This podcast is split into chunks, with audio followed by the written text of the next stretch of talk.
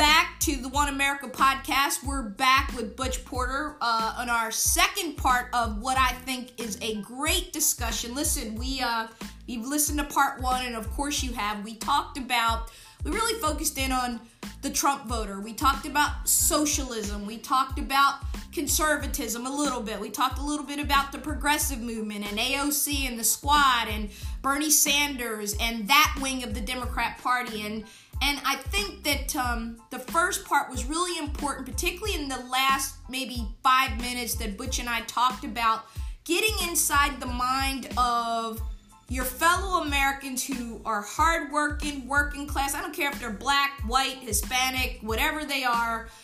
People are struggling right now. This virus has been deadly. It has killed over 280,000 Americans as of this recording, we're in December uh, of 2020, and a lot more people tragically will die. People are out of work.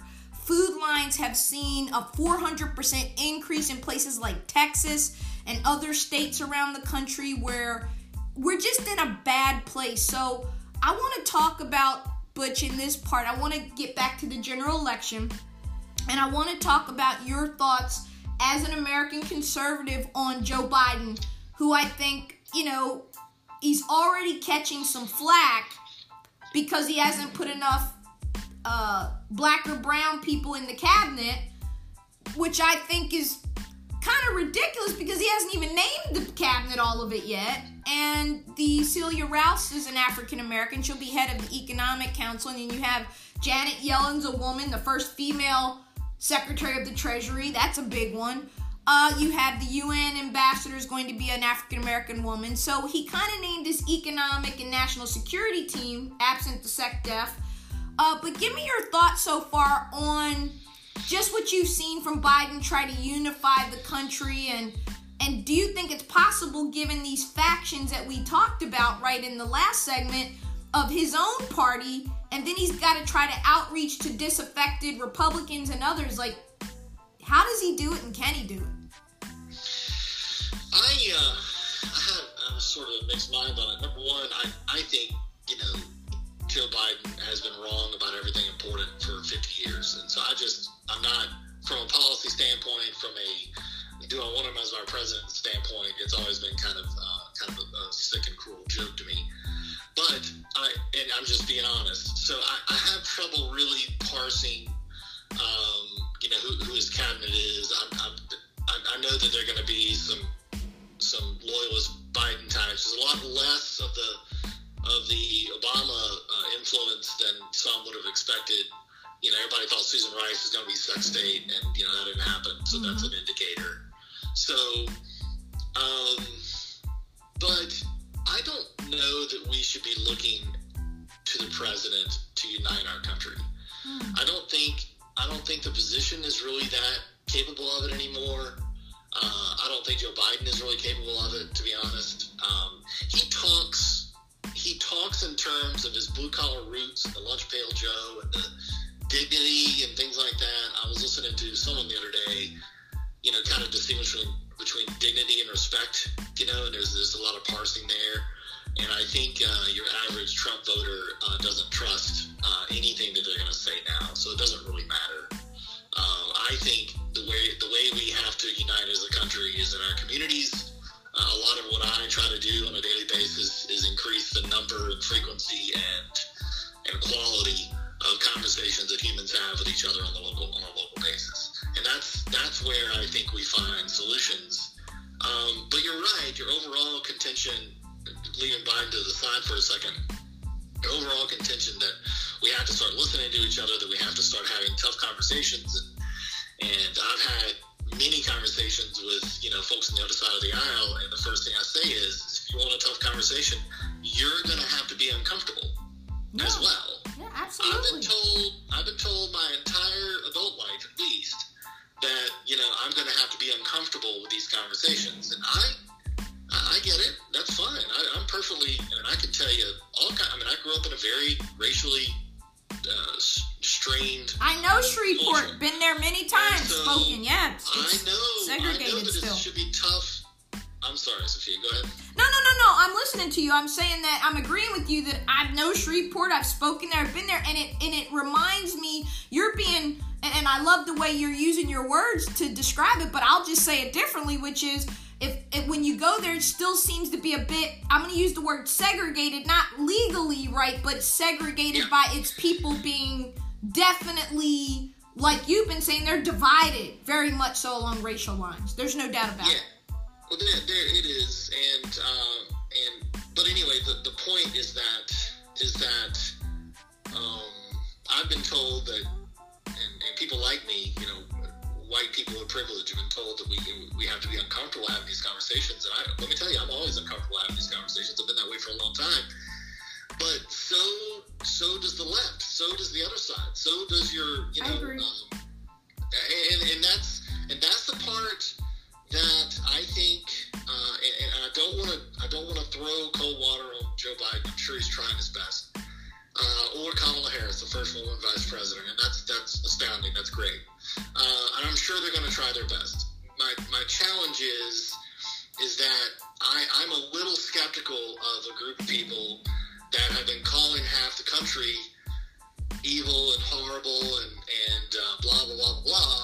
Uh, now saying that they want unity and and uh, and comity and, and civility, I think it's a little disingenuous. So I, I don't trust it at this point because I don't I don't think that anybody else is going to, and I don't think it's going to work. So my take is that we have to be we have to we have to re reassess and re access that part of our upbringing that says that we need to respect everyone and and be uh, kind to our neighbors and to love people that we disagree with. That that's that's our responsibility. If we're going to wait for for the president of the United States to bring us together, then I think we're missing the point. Yeah, I, I think you've said a lot there. I want to unpack that a little bit because I'm Sure. in agreement with you. Um, if you're just tuning in on the One America podcast, my guess is Butch Porter. You need to listen to part one.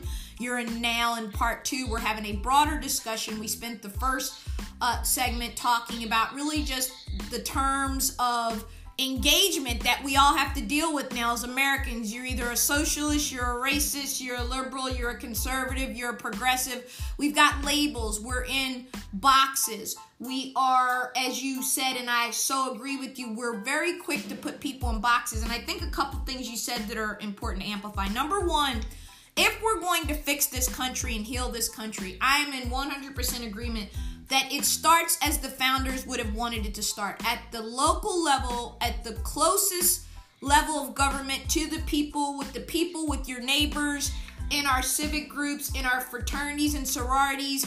Uh, when we're able to get back together, you know, one of my favorite times of year is Christmas.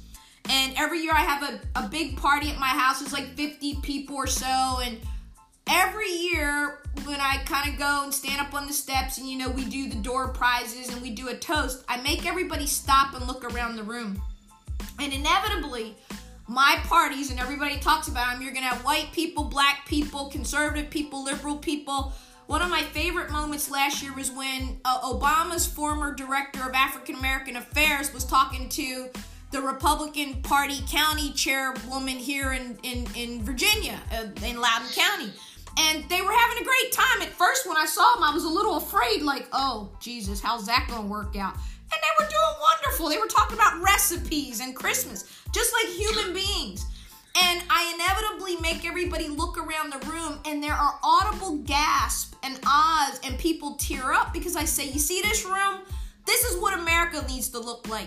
And I'm like, I know half the people in this room very rarely socialize with African Americans, the other half rarely socializes with your Caucasian brothers and sisters, and you need to do better. And I say all that because you and I may disagree on uh, some things politically, and again, you may be much more right to my center, and there are some places where I'm going to be left to your center. But at the end of the day, I think we fundamentally agree on decency, civility, and honesty. And I want to say that I think one of the most important things you've said, and we're going to talk more obviously, is that when we have these courageous conversations, it's not just the white people in the room, folks, who need to be uh, uncomfortable or or need to listen. Yeah, but they also get to speak too, and they get to tell you how they see the world, right? Yeah, I think. Let me say something else too, which I think is hard, but just bear with me. There are two approaches to these kinds of conversations. There's the there's the approach that seeks to there's a justice approach, right? There's the approach in which you're seeking to find where the blame is, where the where the truth of history is, and where the pain is, and where where uh, someone needs to be held responsible for pain. That's one approach to these topics. And the other approach, which I think is the approach that a certain civil rights leader, um, Martin Luther King Jr., would have approved of, is an aspirational approach. Is the approach where we, we want to go where we're supposed to go. We want to we want to begin with the end in mind. We want to talk in terms of how we feel like we should be as human beings, Mm-hmm. and then make assumptions. Not that the other person is acting counter to that, but that until proven otherwise, assume the other person is coming from a from a place of love and compassion and care and humanity. And if we can't make that assumption about people, then we can't have conversations with them. That is absolutely so the, true. The That's true. first the first approach is a legitimate approach in certain circumstances. And I think if we look back over the last 40 years, if we look back oh, 60 years, 60 years, we look back over the last 400 years or 150 years, whichever line you want to draw, the approaches that work the best, and then look at the last nine months or the last Right. seven months. Right. The, the approaches that work the best historically are the ones are the second the second choice. It's not the ones where you're trying to tell people that they're wrong and they're bad and their ancestors are bad they're useless and they need to shut up and sit down so that we can take charge now and blah blah blah. That does not work. Even if it's true, even if it's just, even if it's if it's You're right. if you can rationalize it, it does not work. What works is treating people like human beings, assuming unless proven otherwise. And I say that because you can, you know, people are still there's still some asshole people out there, but in general, most people are just want to be they, they just want to be good people. And if we can't make those assumptions about people we disagree with on politics, then we're never going to get anywhere. So that's where that's the first thing is that that foundational concept of the aspirational approach to contentious, especially racial uh, discussions, and that's where that's where I think we've lost it over the last several months. We've decided that the other approach is the right approach, and I vehemently and passionately, with everything that I hold dear, disagree with that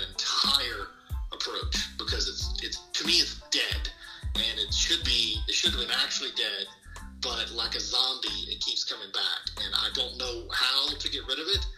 But all I can do is take the second approach as often as possible until other people catch on. So I think that what you said is is profound. I think it's powerful, and I and I I see it through both lenses. Obviously, again, as a woman and Sure. as a woman of color, Right. but Absolutely. but I absolutely see it. I get it because you're right. I'll break it down like this for listeners. Those of you who are married or engaged or in relationships, can you go to your significant other and say, You suck, you're bad, I hate what you did, you know, you were really mean to me, blah, blah, blah? They're not to hear you. I would posit that 50% of the marriages that don't make it because of poor communication. Anybody who's ever been in one or in a relationship long term will tell you that if you play the blame game, which is what you're saying, if you attack, if you demean, if you don't forgive, you're never going to be able to continue because what happens is resentment builds, anger builds, we start name calling, we start attacking, and that's exactly where we've been as a country now for frankly too long. Now, I want my other listeners to hear me. I want them to hear me. I'm not saying because I'm going to get jacked up on this. I am not saying that there should not be social justice. I don't think Butch is saying that. Am I right? You're not saying that, are you? Well, of course not. Well, right. I mean, social right. justice is another one of those terms that I think needs right. parsing. But no, I understand what you're saying. I don't think that there's no problems to be solved. Obviously. Right. You're saying it's just, the method think, we solve them. Is your point? Yes. Absolutely. Look, there's two, and this is it's another it's another branch of the conversation. Like, first off, what are the problems that need to be solved? What are the causes of those problems? You mentioned Joe Biden. Let's talk about him for a second. He was on stage in one of the debates saying look, you know, of course, systemic racism is a thing. You know, obviously, there's bad, you know, police brutality. There's bad cops out there. There's bad uh-huh. seeds. We need to get rid of those guys.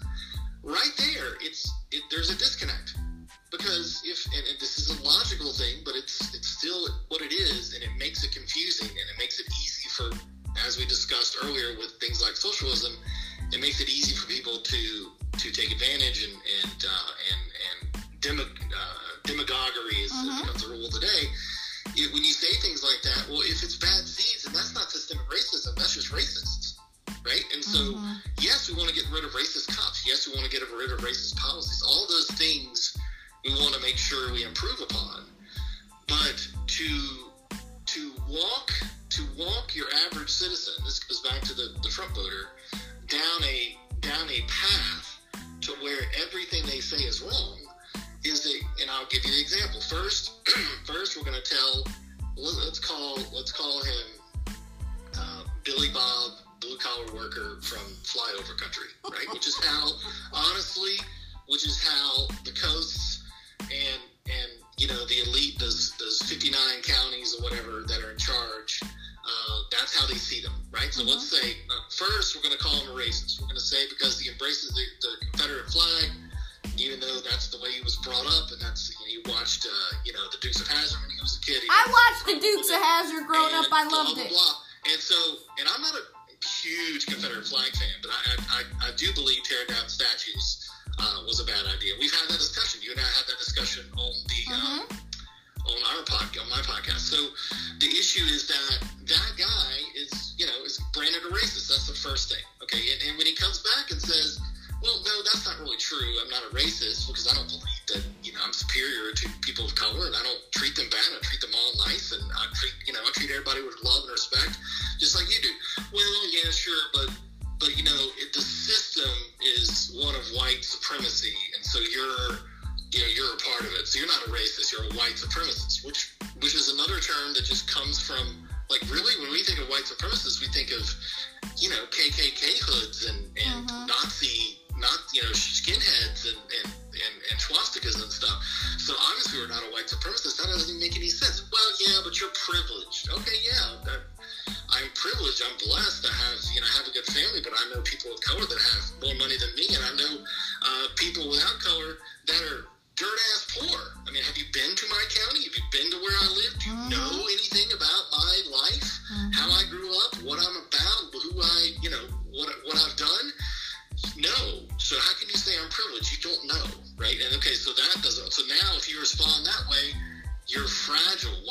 White fragility is the next thing, right?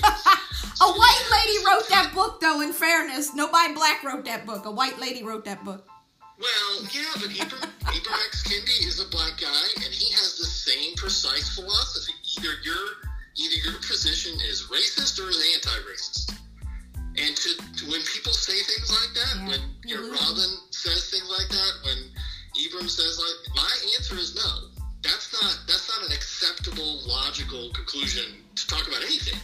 It's it's irrational. And poor Robin DiAngelo, the author of White Fragility, I mean that girl cannot possibly have any friends of color. How, I don't know how much of that book you've read, but I've not read no, any of it to be honest. The title just for me is no, like, yeah, I'll pass there's no way you can have a friend of color and follow her her dictates. Can I tell you what one of my pet peeves is? I don't like being called of color. Like, can, can I just say that to my audience listening out there? Uh, you know, I don't. I, I, I, I'm tired of the. I'm tired of the boxes as well, and I. You know, I've said this, we talked about this on your podcast, I've written about it many times. I am a direct lineal descendant of slaves on both sides of my parents. Direct. And yet, on my mother's side, and I've told the story, Grandpa Henry. Uh, with the Alford plantation in Georgia, and, and you know, just a little bit before the Civil War, he and my grandmother Viney, who was a slave, ran off together, left the plantation. They clearly fell in love. He was the plantation owner's son, would have inherited it. They left, they ran off, they went to Oklahoma, a border state, and then after the Civil War, they went to California and had 13 kids together until they died. And, you know, but I have the blood of a slave owner and a slave running through my veins. And the way I look at that is that is the American story. And like you said, whether I uh, like the fact that uh, part of me comes from those who owned and did the most heinous, hideous thing I think anybody can do, which is to own another human being and those who were owned, if it weren't for Grandpa Henry and Grandma Viney, I wouldn't exist. And so I I live up to the ideas and the values of uh, my family tree on both of them. They're they both are their DNA courses through my body, and I do my best to bring honor and and and goodness like yourself to to that legacy. And I think I don't like this of color stuff because I'm not of color. I am a African American woman descended from African American slaves, but also slave owners. So that makes me the African and the American. That's I really prefer black, but okay. But my yeah, point is these boxes. You know what I mean? These boxes. It doesn't matter on that front, right? I mean, let's be honest. So, but look, seriously, I had. I'll give you an example of how you know values is how we need to be talking. Phyllis Randall, I agree. Our, uh, county chairman, yep. was on my show a few weeks ago. One of my good and, friends. Right. She's a good person. We get along just fine. We're diametrically opposed on, you know, politics. Yep. Uh, but one of the, when I asked her why she was a Democrat and why she was a liberal or whatever, and everything she said sounded exactly what, like, someone would say if they were a Republican or a conservative. You know, it was her faith, her family, yeah. and, community and connections and all that kind of stuff. And I think that the what's funny about the way that people view a middle American voter is is that they're doing all the things that the progressive left says they should do. They're part of their community. They're living off the land. They're they're um, you know they're, they're uh, family centric, community centric. They they uh, they uh, show respect and love and care for their communities, and they're they're connected and all that. That they're in touch, you know, and that that sort of those sorts of things are not the the highest level qualities of many urban areas, right? I mean, there's there's you know people live in apartments and don't know any of their neighbors, and, you know, stuff like that. And so I just I don't know that that it's it's it's a little awkward to me uh, to tell uh, to to preach about all these things we want our communities to be like, and then look at the communities that are actually doing those things and, and, and then accuse them of of not. Um, but the the other thing is is that there's um, there's there's a whole group of like intellectual dark web sort of uh, you know um, I would say center left if you will or liberal center is what I like to call them you know podcasters and thinkers and writers out there these days. One of them is a lady named Heather Heying, and what she says on her her Twitter profile is one of my favorites. It says, first come to me as a human being. Secondly, as an individual, and then third, you can go tribal, but you better know what you're talking about." And that's to me, that's that's like the that's a really great place to start for for conversations about these things. I think you first you come up to people as human beings. I'm, I'm going to treat you like a human being. We're going to respect each other, love each other, care for each other, be compassionate, and then I'm going to treat you as an individual, like not a part of a group, mm-hmm. not not mm-hmm. some package of, of boxes to be checked. I'm not going to start a conversation as a white Southern male, cisgendered, blah blah blah. I, am not going to do that. I'm not going to put my pronouns on my thing. I'm not going to. That's not yeah, you know, uh, Butch, I tell you, that that whole cisgender thing, my my beau had to explain that to me because I didn't know what the hell it was, and he was laughing at me. He he says I'm a cisgender man. I'm like, what the hell is that? What are you trying to tell me? and he's like, and he's laughing just like you because you know. Yeah. That's the world we're in. That's the world we're in. Everybody is their identity based on, on groups and your rank. It's like, well, yeah, it's it's groups. Yeah. I thought that we had like this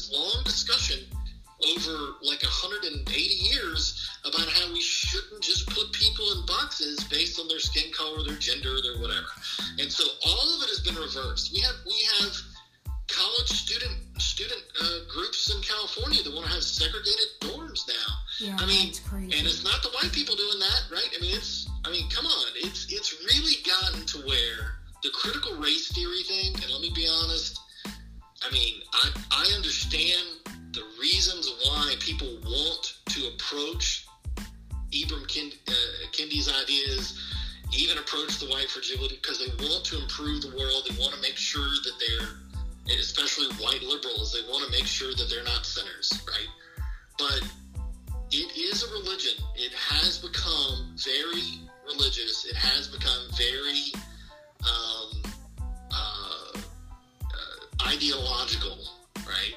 And pretty much you have to you have to speak the right language. You have to say things the right way. You have to be you have to pay your penance. You have to you know do your penance and confess your sins and put the hate has no home here flag in your front yard and blah blah blah blah blah. That sort of thing is is is not productive if you want to have if you want to have a community where people treat each other like human beings and individuals and and th- that's what that's the aspirational approach that we have to have. And it doesn't mean we don't talk about it. It doesn't mean we don't talk about police brutality. It doesn't mean we don't talk about uh, racial disparities. It doesn't mean we don't talk about poverty and urban strife and et cetera et cetera but we also don't ignore you know 70 some odd million people many of which are also suffering and if you don't i mean hillbilly elegy that's i haven't seen the movie yet. I loved it. I read book. the book and I watched But it. Yeah. Look, all you have to do is watch the reviews. Look at the reviews of that. The reason why they are giving it horrible reviews is because they don't want anybody to actually look. The, what's the other one? Uh, the, the the Tanya the Tonya Harding movie, Yeah. right? Yeah. They basically made a black comedy out of a poor girl getting abused by her husband.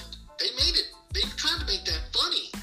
Yeah. And, and you know, and Yeah, that was- Hulu, I thought did was- a really bad job with that, to be honest with you. But I want to wrap this. Girl, it would it would have been Right. It would have been you know I mean it's it's it's irrational, and that's we have to we have to treat each other like human beings first, individuals second, and and then and once we do that, we can start having the hard conversations. So- they are hard conversations. They are, and I I, I want to wrap this up, and and I you guys who've been following me now for two years, actually we're in season three, but um know that it's only one time have I ever done a two-parter, and that was with my good friend Michael Steele, who was a former chairman of the RNC, and we we had this dialogue a while back. But this is only the second time I've done a two-parter because I thought it was important. And as you could tell, Butch and I could talk forever and ever and ever. Sure. And uh, but I think that there are some key takeaways. One, you need to listen to part one first, and then you need to listen to this because he said some very important things that I don't think we allow our conservative friends, our Caucasian friends, our friends who may have a different point of view to often say. And I wanted them to be said. I want them to be heard. I know there's going to be a lot of commentary on this. I'm going to get a lot of DMs. There's going to be a lot of voicemails. There's going to be a lot, uh, and it's okay because he's right about what he's saying. And I loved Hillbilly Elegy. I loved the book, and I loved the movie. Now people can give it bad reviews and do what they want, but again, as somebody who grew up with outside of Philadelphia, South Jersey suburbs, very blue collar, the Navy shipyard. I uh, grew up with all Irish Catholics and Italian Catholics, without exception. We were the first black family in our neighborhood. Uh, that was not met with a lot of love. I remember that expressly. Um, I remember being called the N word a time or two as a little girl and crying and not understanding that because my great grandfather, who was still alive at the time, was white. Uh, again, on my father's side, Pop Pop. And um, I didn't understand. Uh, I never forget coming home crying and telling my mom uh, that well, why were the kids mad at me because I took a picture of Pop Pop and they said he couldn't be your Pop Pop because he was white, and I was like, I didn't understand what white was. He was just Pop Pop to me, right? But that's the innocence of a child, and then we grow up and we segregate ourselves, we separate ourselves, we we do this ridiculousness. So, Butch, I cannot thank you enough for the dialogue again. It will be continued. We will do more. I applaud the work that you do because you do try to bring people together and you are trying to have these conversations. And i think as a white man you probably don't get enough credit for that. Again and because you're conservative people want to put you in a box. And and i'm glad that phyllis came on. Uh, phyllis one of my dear friends. And i remember telling her when she was running for re-election this last time phyllis i called her and i said look you know that I've been a Republican my entire life. I'm to support the Republican candidates here locally. I'm to support John Whitbeck, and and I want you to know that I want you to hear it from me. Uh, and she was like, you know, I respect you because you don't have to call and tell me that. And I'm like, yeah, actually, I do, uh, because I'm your friend, and and I should, by theory, support you. But what I'm going to support is my ideals and, uh, you know, of course, I haven't been a happy Republican for a long time because I detest Donald Trump, and everybody knows that. So, that having been said, um, I really appreciate this dialogue because it helps. And we're way long, but it's okay. And, um, Butch, I appreciate you, brother, and we're going to do more. And thank you for what you do.